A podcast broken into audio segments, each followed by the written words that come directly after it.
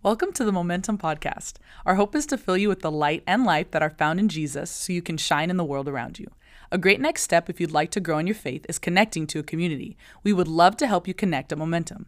For more information, visit MomentumSanDiego.com. Again, that's MomentumSanDiego.com. We hope you enjoy the message. Right, y'all doing good this new year? Everybody okay? You awake? You don't even have to be awake, okay? You can just be half asleep at this church. We will take you as you are. So, um, my goodness, there's so many cool things to talk about. So, number one, uh, new to Momentum, we have a welcome dinner, and, and my wife and I host a welcome dinner at our home, and we would love the opportunity to have you over for great food, to come hang out, and, to hear more about the church, to hear our story, and just to connect if you're wondering, hey, I've been around this place and how do I take that step and get in here and all that, that's the thing for you. You go to that welcome dinner. We'd love to have you over. You can sign up on your app, you can sign up on your connection card, uh, sign up wherever you'd like. Just come say, hey, I'm coming to dinner. Uh, you can invite yourself over, okay? Uh, we would love that. Two, you are going to see community group t shirts and signs and hear the word community groups over and over and over again this month. And, and community groups uh, are these groups, 10 to 12 people that you share life with. That's where we practice the one another's that are found in Scripture. And listen, we want you in a group, not just because we can check that off our church box, but because we believe that being in a group will make your life better, your faith stronger, your family better. Uh, I'm not saying that because I'm a pastor. I'm saying that because I'm in a group and it has changed me, it shapes me, and it helps me. So you can sign up in that groups form in your bulletin and and I got one more cool thing to tell you. We finished the year last year with our Bring Life Christmas give. And, for those of you who don't know what that is, we just, at the end of the year, take up the biggest offering of the year, and then we give 100% of it away to causes that bless God's heart. And we changed it up. We didn't have this goal. We're going to try and get to this number. Instead, we wanted participation. Our goal this year was that everyone, middle school age and up, would participate by giving 47, 47 to, to, the, uh, to the offering. And then uh, I think by our math, that came out to around $12,000 if everybody would participate. So we encourage participate. Please participate. Uh, jump in and do it. And so uh, we finished the year. We added everything up. And I'm pretty pumped to tell you we had 22,240 and 91, or 200, um, Holy Spirit, sorry. Um, $22,240.91. Can you make noise for our God? Okay, there we go.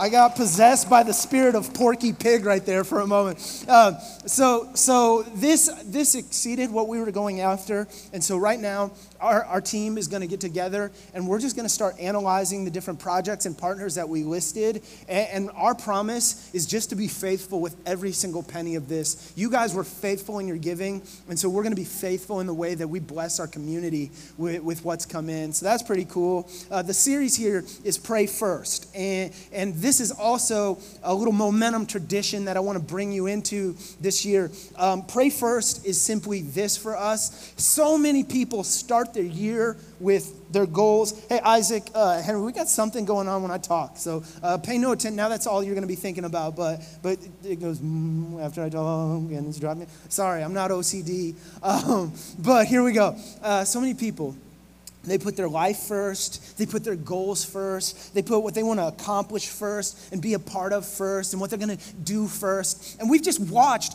over and over and over again that road just doesn't lead to blessing. It doesn't lead to happiness. It doesn't lead to fulfillment. And so, as a community, we've said we're going to take the first week or weeks of the year, instead of putting ourselves first, we're going to put God first. And to do that, we're going to pray first. That's actually on a slide. And, and I need you to help me out out in 2020, okay? It's 2020. I don't have time to be preaching sermons by myself. I need your help from now on. So you just say these yellow words with me when I get to them, okay? We want to put God first, and to do that, we want to pray first. Okay, you were waiting for the cadence, okay? It was pray first. Let's try it again. We want to put God first, and to do that, we want to pray first, okay? And because it's a new year and a new series, and uh, there's so much going on in our nation right now with 3,000 troops now heading overseas, with so much going on in our world, so many dreams and visions for this church, we are going to begin by praying first. Would you pray with me really quick? God and Father, um, I just pray that in our lives and in our hearts, that you would take over this year. This year is for you. Our hearts are for you. Our desires are for you. God, we're just giving what is in front of us to you. Lord, in our nation, for the 3,000 going overseas, for those who are already there, for the situations that we're looking at, would your power, your heart, and your love just come bursting forth? God, protect those who are overseas and their families.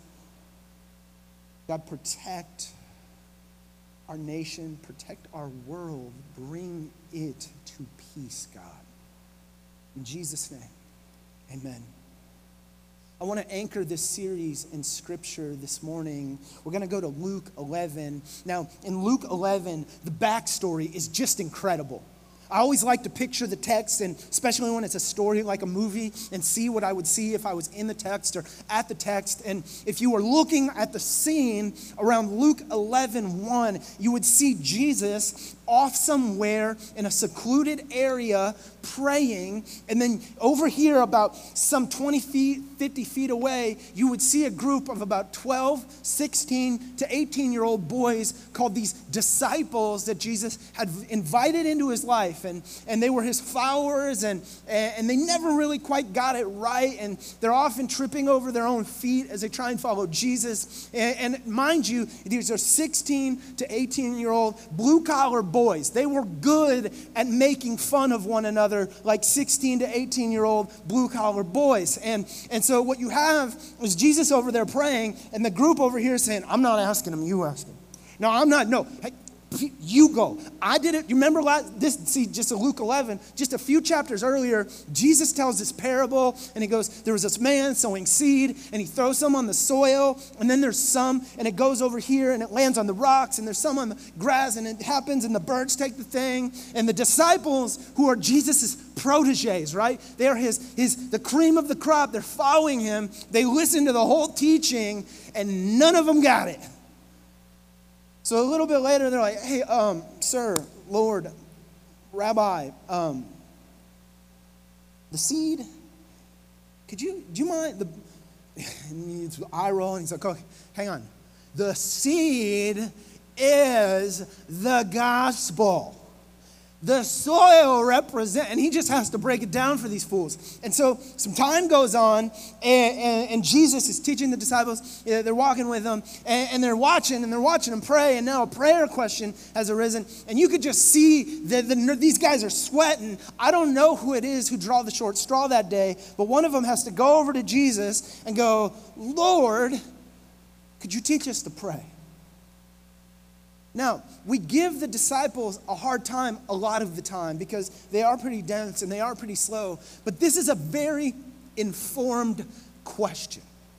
Here's why the disciples are following Jesus, right? They have a front row seat. They are these Talmidim, which means followers.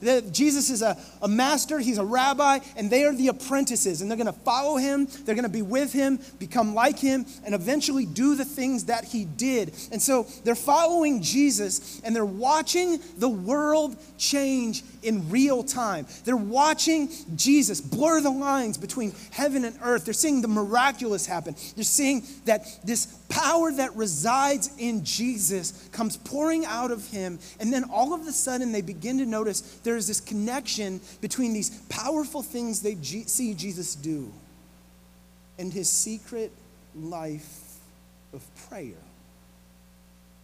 They watch Jesus confound the educated and make humble the high and mighty, and then they watch him go and pray. They see this young man with some fish and some loaves come walking up to Jesus. They see him take them and pray, and then all of a sudden, 5,000 people have lunch. And they begin to connect the dots between all of these things they admire in Jesus and his secret quiet life of prayer. I'll share a few things. These are in your notes. We have these note sheets in your outlines, and you can fill in the blanks if you like to fill in notes, or you can just draw a picture if you like, you know. Um, but in the note sheet, I think it says this they observed that private prayer leads to public power. See, some of the most impressive things that Jesus ever did was not simply miracles. It wasn't just walking on water and giving the blind back their sight and, doing all of these things uh, that were extraordinary and miraculous that captured people's attention. Some of the most impressive things we see Jesus do are these incredible displays of internal strength and, and courage. Jesus often walked into a room and was willing to say what no one wanted to hear. Go to John 8. There's this woman caught in the act of adultery. She's drugged through the streets with a crowd in tow, thrown at the feet of Jesus. The Pharisees and religious elites put Jesus in this bind and they say, Hey, Son of God, the law says we're supposed to kill her. You follow the law, right? What do you think we're supposed to do? That moment demanded a lot of Jesus. The wisdom, the courage. Have you ever had a whole current of expectation? People's expectations want you to be this thing, but you know deep in your soul you're supposed to be that thing that's weighty. And Jesus steps into the stream with uncompromising courage and guts and boldness, wisdom, kindness, and power all at the same time. It came from prayer. Britt and I got this. We had a couple moments that have really shaped our prayer life together. And, one of them was during the birth of our first child. I'm trying to put myself back there. Uh, our oldest, she's seven. She's Lucy. She was a, uh, in church we say a surprise from the Lord. Is, is that, y'all, y'all get this? You, you know, it's not a mistake, but she was a surprise blessing from, from the Lord. And, and she came at a time when I did not feel prepared, not spiritually, not emotionally, not, not, not physically. I was nowhere near where I wanted to be when Lucy was born. I remember faking the smile when Britt tells me, hey, good news, I'm pregnant. Okay, great. Um, all right, we're going to work on this. And I remember uh, that lasted through nine months of pregnancy uh, until it was time for the delivery, and we were frightened. Frightened is an understatement. We didn't know what to do. And so we made this commitment together. What if we just pray? I mean, it was the day where we have to go in, and we said, what if we just pray? And so we prayed literally all of these micro moments from, from the time, uh, the night before until till Lucy was here and healthy. And so the night before, uh, we call the hospital and say, hey, tomorrow, okay, yeah, eight, all right, we'll be there. And we prayed. We wake up the next morning, I just reach across the bed, I grab her hand, and we pray okay, God, we got to grab the bags and we're going to get in the car. Let, we get in the car, everything's in there, we stop and we go, God, just help us get from here to the hospital. And we pray about halfway there. God, we're halfway to the hospital. Could you just carry us the rest of the way? We park the car. God, we're, we're here. Can you just get us through the check in process? And we prayed. And then we go, God, can you just get us through the check in process and into the room? And we get into the room and we prayed. The contractions, she's hooked up to all the equipment. The nurse leaves. We pray. And the contractions get closer. We say, okay, it's about time. And we pray. And we prayed through the whole thing. And then it was incredible It was one of the most frightening events in my life, and it happened with ease. Now, you guys are quicker. I'm a slow learner spiritually. And so I remember going to friends. I'm like, no, you guys, you are not. It was cra- the weirdest thing happened. Craziest thing, totally unheard of. We like prayed, and it, it was just, it just went so well. I don't know, there might be something to this. I'm like, hey, no, no, we, we were like just praying little by little, and we prayed all along the way. And the craziest thing happened. It was like, Somebody was there with us. What happened? It was the moment we realized that private prayer leads to public power. Can I just ask you a question about your new year? Do you have anything coming up this year where you need a power that's greater than your own? Do you have any conversations you have to have this year where you need something in you that's bigger than you? Do you have any family dynamics? You, this thing's been in the household, you know, for, for, for years now, and this thing's got to go. This year it gets evicted, but you've tried to send it a few times on your own strength, and now it's trying to try something new where you get a new strength. Do you have something like that? Do you have some demons you're trying to outrun and you've tried outrunning them only to find out they're faster than you and you need a speed and a strength that's greater than you? Need to pray first. I think the disciples observed that prayer, a life of prayer, number two, blurs the lines between heaven and earth. There was a miraculous rhythm to the life of Jesus. I prefer the word extraordinary because that's just what it was. Jesus' life was anything but ordinary. Five weeks in, the disciples wake up each morning around Jesus. They have no clue what's going to happen. Are we going to be in a boat and he's going to tell the weather what to do? Is somebody going to come in possessed by a demon and just scream and he's going to go, You done? What is it? And I want that. Guys, I'm unapologetically chasing a life that is extraordinary. Come on, guys.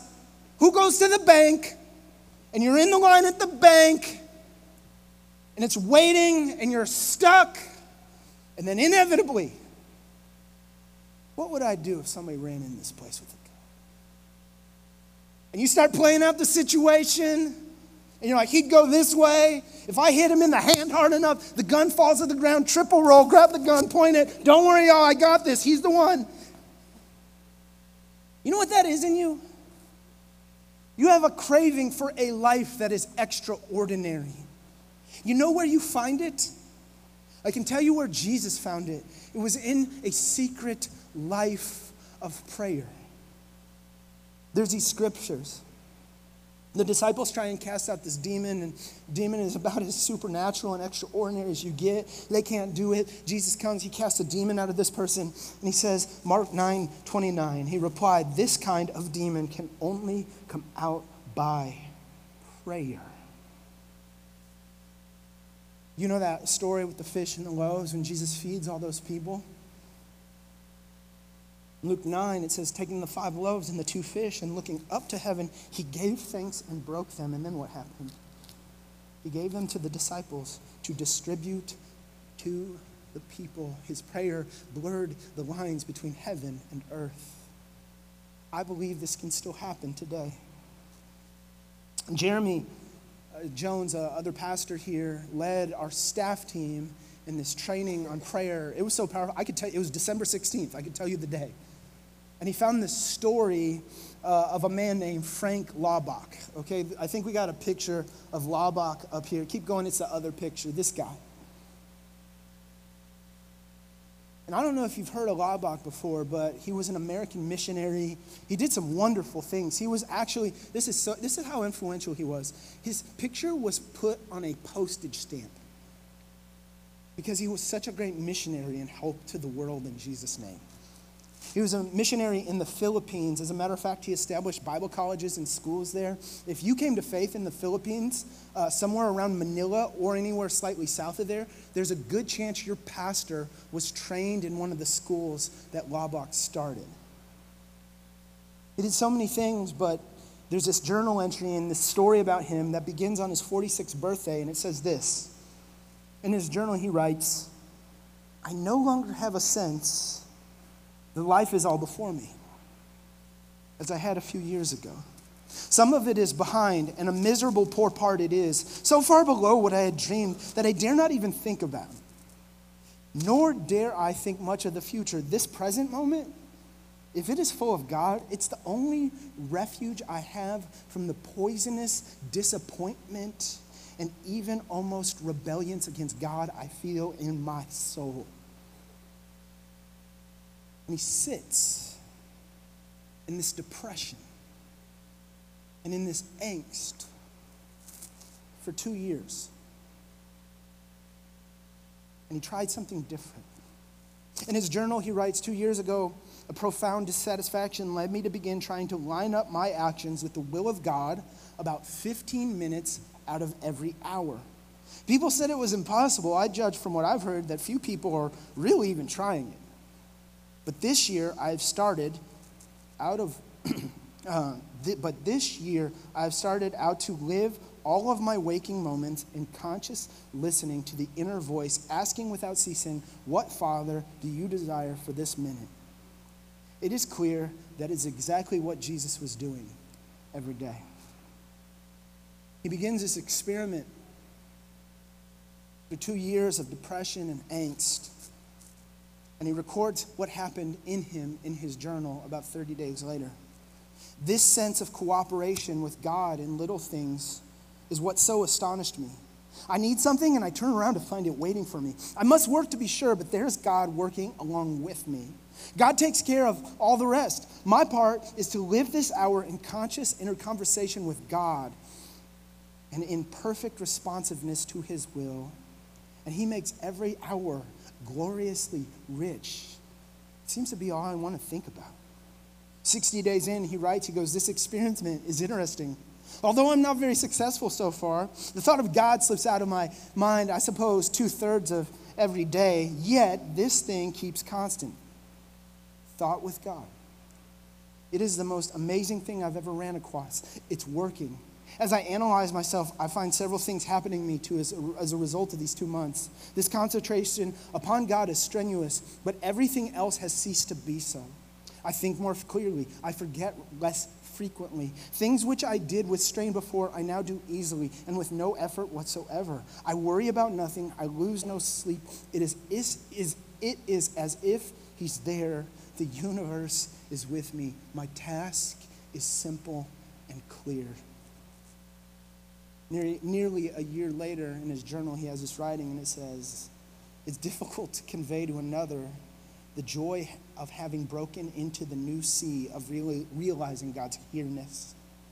How I wish, I wish that a dozen more persons would try this and write their experience so that each would know what the other is finding as a result. The results, I think, would astound the world. At least the results of my own efforts are astounding me. What transformed him? A life of prayer blurred the lines between heaven and earth. Um, go to number three in your notes. Could you pull three up on the slides for me? Um, okay, here's the thing. I'm going to level with you guys. Uh, number three in your notes, it reads, leads to you knowing God and God knowing you. Uh, I have to turn these outlines in on Wednesday, but God kept working on Thursday and Friday, and I'm just gonna, I'm not gonna lie. Uh, this is a number three bound down below is a better three. Okay, so I put this in here because some of you are filling the blanks, people, and you're gonna have a conniption if I didn't tell you what those blanks were. So now that you can breathe, here's what I want you to write. You can just write down below there. Prayer leads to God's heart being formed in ours.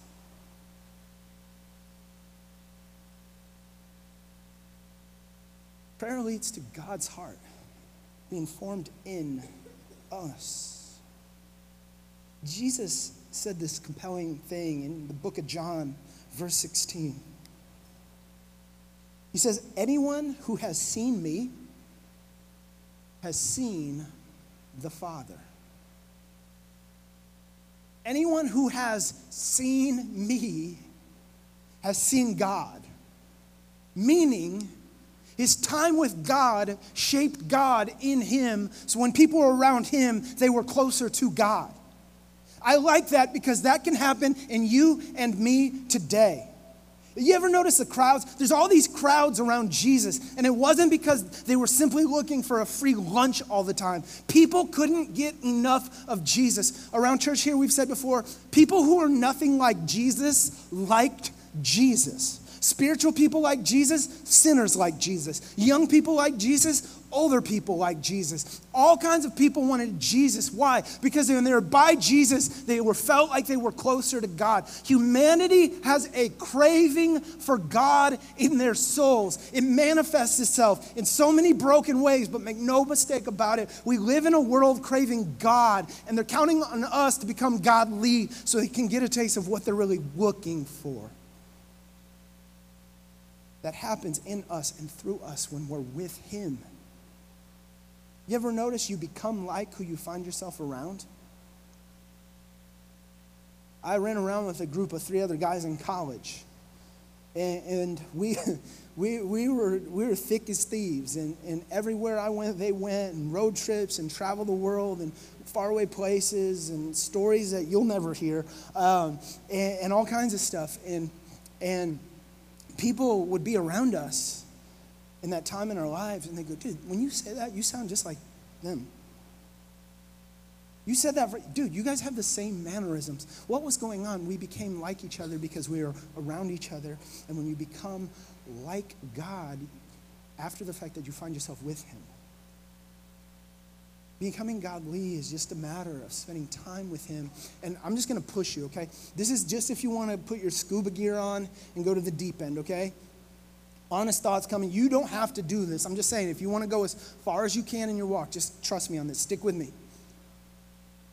There comes a time when your prayer life has to shift from what you want God to do for you to what you want to see God do in you. You want mature. Okay, everybody, it's deep. This is deep. That was deep. That's deep. We want somebody to preach deep. You know what's deep? Being deep is stop looking at your situation and going, oh God, would you remove them and pay that bill and do this thing and change that so I could just go skipping through? Deep is going, God, I'm in this thing. Could you build into me the things I need to flourish in this place? Sometimes you're looking, you're like, God, God, could you change this? Could you move that? Could you do this? Could you do that? God's like, I put that there because I want to shape in you things that you could never shape in yourself. Deep is going, God, would you do this in me? That's deep. You, how do you do that? Okay, here's what, here's, what, I'm just a sold customer. As the month finished last year, I just started saying, God, give me your heart we were pouring into Vista Square, and I was over on that campus from time to time. Um, I would drive around and I would just say, God, give me your heart for these kids. I drive by our military bases now and I say, God, give me your heart for these people who are serving our nation. I'd drive through that stupid Trader Joe's parking lot with not enough parking spaces and get honked at for God knows what. And I say, God, give me your heart. Give me your heart for this community. It's changing me.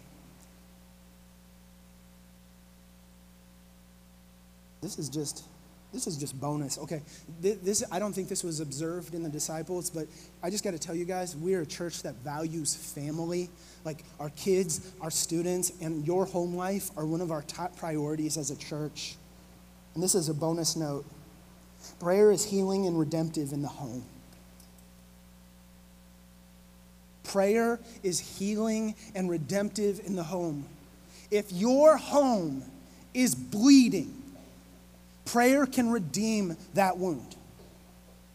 If your home is in need of some redemption, like something happened to you, there's this conflict that keeps coming up, you've tried to live at peace, and your home is one of the least peaceful places in your life right now, prayer can change that in real ways. Some of you know our marriage story, Britt and I. Um, the first seven years of our marriage, uh, friction is an understatement. We both had one problem in our marriage, and it's you need to change.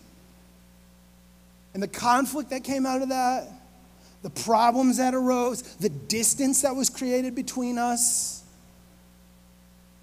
was terrible.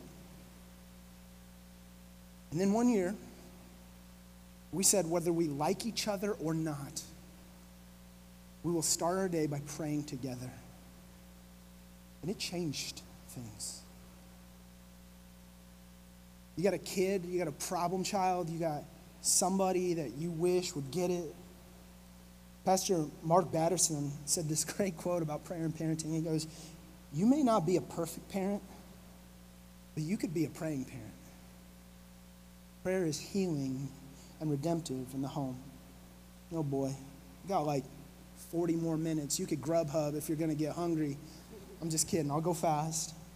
Here's the prayer problem. We're a lot like the disciples. You, you go to the prayer problem. Um, we all know prayer is a big deal. Oh man, uh, heaven and earth, count me in. Change, be like Jesus, count me in. I want to see miracles happen. I, I want all this Jesus stuff to happen in my life. I'm into that. Um, but but uh, uh, who feels good about their prayer life right now? You get about that much out of every church. You get about like 10% who are like, I feel pretty good about prayer. And then you get another chunk who's like, I don't get it. Then you get another chunk who's like, I get it, I want it, I don't know how to fit it into my life. I felt when I first came to Christ, I was in the confused about prayer camp. Do you remember? Did, did anybody else like me? I was a sinner, okay? The sinner with some extra N's in there, okay? And then I came to Christ, and then I'm around these people who know how to pray. Do you remember anybody was a sinner and then you got in the prayer circle for the first time? And you're like, oh no. Well, we got in the prayer circle, and it's scary, okay? Hey, listen, if you feel uncomfortable when, when prayer comes up, I'm your guy. I get you, okay? I get you're in the prayer circle, and I'm there, and I'm new. And the first guy starts praying. He's like, Lord, God with us, Yahweh Almighty, Emmanuel. He's got 10 names for God. I just know God. and then they're coming.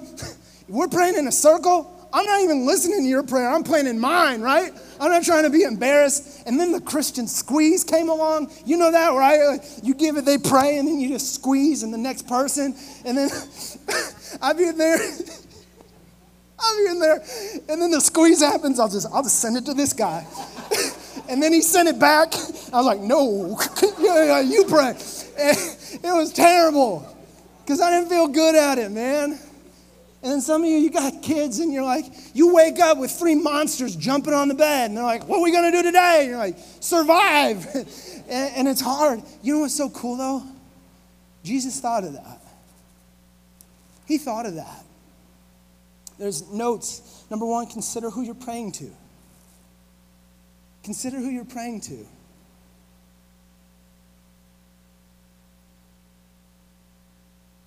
Can I show you what Jesus said in response to this question in Luke 11? One day Jesus was praying in a certain place. When he finished, one of his disciples said to him, Lord, teach us to pray just as John taught his disciples. He, that's Jesus, said to them, When you pray, say, Father. We blow past this. Can you, is there a verse after that one? Can we go there? Yeah. We blow past this, but this was one of the most controversial and revolutionary things Jesus ever said. Because these were good Jewish boys. They knew Yahweh. You, you look on him, you die. You touch the ark, you die. He lives in unapproachable light. And Jesus comes along and they say, God, hey, how do we pray? What, what should we do? And Jesus goes, oh, easy. Remember who you're talking to. Say, Father. Here's what I know about good fathers they cherish any attempt their children make at relating to them. Good fathers savor any attempt their children make at relating to them. That's good news in 2020. That means you don't have a heavenly dictator, there is a heavenly father. And when you move towards him in relationship, he moves towards you, and he will start where you are at. Pray where you're at and pray what you got. And he can work with that. Number two, consider the prayer modeled for you. Consider what Jesus, do you know what Jesus said to these guys? This is, this is, this is incredible. They talk to, this is Jesus, right? Okay, think on this. This is God in the flesh teaching us how to pray to God. So he came down and he said what he wants. Now, let me just remind you some of us, we don't pray because we don't have time. Could you go to my next slide for me, John? Um, this is crazy. Uh, can, somebody, can somebody time me? Who's got a phone out? Who's got a stopwatch? Don't be shy. All right. We're going to have to work on this in church. You got me, Will? Thank you. All right, you got stopwatch? All right, I'm going to say Father. You start it. Wait, wait till I say. And then when I get to temptation, you stop it. I just, we're doing an experiment together. All right, ready? Here we go. Father, hallowed be your name, your kingdom come. Give us each day our daily bread. Forgive us our sins, for we also forgive everyone who sins against us. And lead us not into temptation. What we get? What? 13? 13 seconds. Okay, can we just hold on to that? I love, I love when Jesus does something in 2,000 years ago and it's just so relevant in 2,020 years later. 13 seconds. This is not a pastor trying to cut something into bite-sized pieces and you I'm not trying to contextualize. I'm telling you word for word what Jesus said and it took 13 seconds. Too busy. Just give him your 13 seconds. I bet he'll work with that. 13 seconds. Now, let me just cut through the confusion and we'll go fast. I'm going to teach you how to pray. And there's this acronym, P R A Y. This was taught to me about 12 years ago. Can I tell you something? I've done sermons on prayer, I've read books on prayer, uh, I've done my best to have a prayer life of my own. And, and this simple acronym that comes right out of Jesus' prayer is still what I use to pray to this day. It is simple and it works. Um, you begin with praise. Go to the next one for me. There you go. Jesus says, Our Father in heaven, hallowed be your name. What's he doing? He is beginning his prayer with praise. He is beginning by saying praise to God. And that is just take time to thank God and speak of his goodness to him. You just take a minute. God, you're big and I'm not. You created all this. That is impressive. You made a lion. I couldn't make a lion. And I, I don't want to be next to a lion. That is power. God, you must be powerful. And you just do that. If, if you're stuck, you can go to the Psalms and steal a prayer, or you can listen to a worship song you like and you can praise that way. But here's what it does beginning with praise puts God in his proper place. when you do this, it shapes the way you pray. When, when you have the discipline, instead of just going, oh God, I'm in the gym, if you can start with praise, it will shape the rest of your prayer. Because you remember who you are praying to.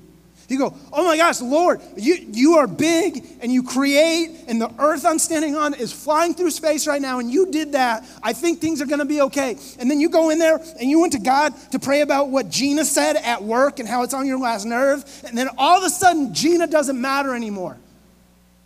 You upgrade your prayer request mid prayer. You're like, God, you're created and all this stuff, and Gina doesn't really matter anymore. Could you just get me in tune with what you're doing? It changes you. Two, you repent. Jesus said, Forgive us our sins. You admit your faults to God, asking for growth and forgiveness. Repenting puts us in our proper place. What does that mean? Hear me carefully. I don't mean it puts you in your place as this victim who's beaten and sorry and Lord, if you could. No, your proper place if you are in Christ is a son or daughter of God. Your proper place if you are in Christ is completely forgiven and you repent and you go, God, I still messed up. God, I had a great week this week, but here's what I know I'm only making it into heaven, I'm only making it into your presence because of Jesus, not me. Thank you for Jesus. Thank you for forgiveness. Thank you for sending him down and he paid the price so I could be your son or your daughter. That changes things. You ask, give us this day our daily bread. Here's, my, here's the best of my study on this in two sentences ask God for what you need for the day, and then ask like a child in line with God's will. If you, if you read all the other stuff Jesus says about asking God for something, um, ask God for what you need for the day. Ask like a child in line with God's will. Here's what I can tell you about asking like a child my children do not hesitate to ask me for anything. Anything. God wants that in us. And he wants us in line with his will. Can I tell you something? God, please kill my ex wife next month is not going to get answered because it's not in line with his will. Like a child, in line with his will. Then finally you yield. Jesus said, Your kingdom come, your will be done. Here's what you do you put down the pen each day and allow God to write your story. This shows God that you trust him. Can I tell you something? There is so much in this world that God does not need our help with. He doesn't need our resources, our service. He doesn't need my sermons. One of the things God cannot get in this world for himself is our trust. I think he loves it when we show him that we trust in him. So you praise, repent, ask, you. Now, I'm going to ask you to do something crazy. And, and, and I'm unapologetically challenging you today. You have work to do today. And as a community, I want us to take this whole week and set it aside for prayer and fasting. This is this um, Pray First 2020. This is a challenge for the whole church. And you're going to have to get to work on it today so we can all start tomorrow morning. Here's what it is one, I want you to watch a fasting video in your Momentum app. So right now, um, there, there, if you opened your app, you would see Pray First. It would be the same picture as this. You click it. There's a video that explains what fasting is. Uh, my favorite college professor, uh, theologian, came in and I talked with him, had a conversation about fasting. It's in your Momentum app, and I want you to watch that. Secondly, I want you to choose what you will fast from. It, it, it boils down to one of the, be- the best things to fast from are the things you lean on to get through a week. What do you lean on to get through a week? Is it your phone, your social media? Is it coffee?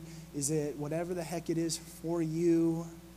Pick something that you lean on and essentially decide you're going to go without it. Why? Number three, so you can pray when you crave. You take those cravings from what you've given up. Each time you crave, you pray first, and you declare that you need God more than whatever it is you're fasting from. How are we going to pray? It's on this card. I want you to take this and put it where you're going to see it this week. P R A Y. You pray. And then here's the other one, and this is really, really powerful. And I can't do this without you. I want us together to all have one prayer where we're praying the same thing over this year. And it's at the bottom of this card God, give us your heart for our city and give us great boldness to love those around us well. Do you catch that? We're going to fast. When we crave, we'll pray. P R A Y. And we will take time together over this year to say, God, give us your heart for our city and give us great boldness to love those around us well. You get an email with the reminder and all the instructions. You have the video in your app. The only thing left for us is to do it. I need your help as I finish. Guys, we made it. We're, we're about done. Um, you're going to help me out as we finish, and then we're going to pray together. Um, what I need you to do right now is go ahead and stand up.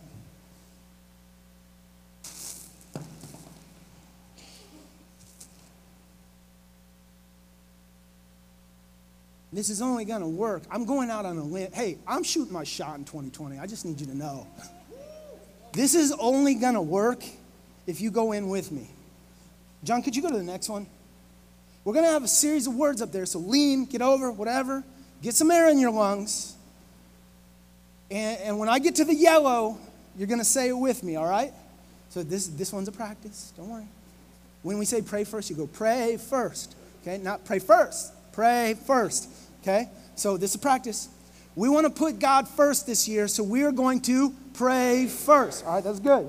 And we'll do that one, and, and we're going to get louder and more intense as we go. Ready? We want to put God first this year, so we're going to. Private prayer leads to public power, so we are going to. A life of prayer blurs the lines between heaven and earth, so we will. Prayer leads to God's heart being formed in ours, so we will. Prayer can heal a home that's broken or fractured. So we're going to. Last one, you're fading. This is the last one, okay? Come on. This week, as one church, one family, following God with one heart, we are going to. Let's pray. God and Father, this year is yours. Our lives are yours. We need you. God, show up in our prayers.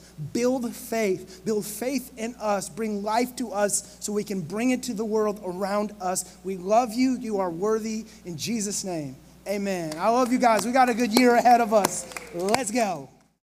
Thanks again for listening. Be sure to check out our YouTube channel, subscribe to the podcast, and download the Momentum app from your App Store. See you next week.